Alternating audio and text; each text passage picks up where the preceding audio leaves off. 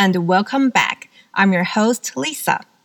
Recently, I am trying out different ways to improve the sound quality of my podcasts.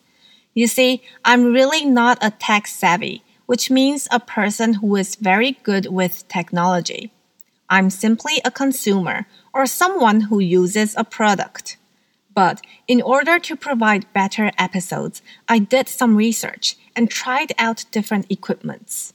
Sadly, I thought my effort was to no avail. That means it was no use and could not produce the results I wanted. However, I soon came to realize that the biggest problems are not with the equipment nor with the editing, but that I simply have to train myself to speak in a way that would sound clear in a recording and maybe find a quieter background. Well, it seems that my effort is not to no avail after all. At least I know now what to try next, and thanks to the failures, I came up with this episode. We live in a world where capitalism prevails. Capitalism is the idea that we, as private individuals or groups, work and own the results of our work. In other words, if I work and earned some money, that money belongs to me. I have no duty to give it to anyone, and no one can take it away without my approval. Since we are so used to capitalism, we tend to think in terms of gain and loss. To gain is to own something or to come to have something. If you eat too much, you gain weight. If you tell a funny joke, you gain laughter from the audience.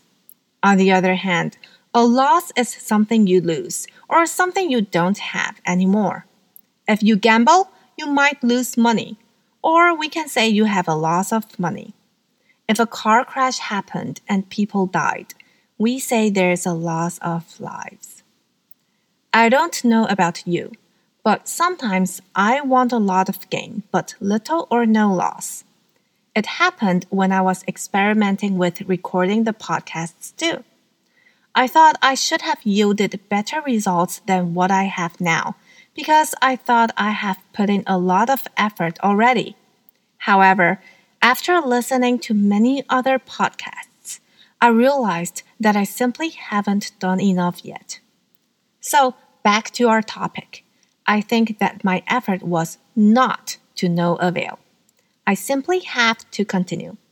Let's hope next time I wouldn't say something is to no avail anymore. Right, to today's question. Have you ever thought that your effort was to no avail? What happened and why did you think so? I believe that through practicing, your effort will not be to no avail.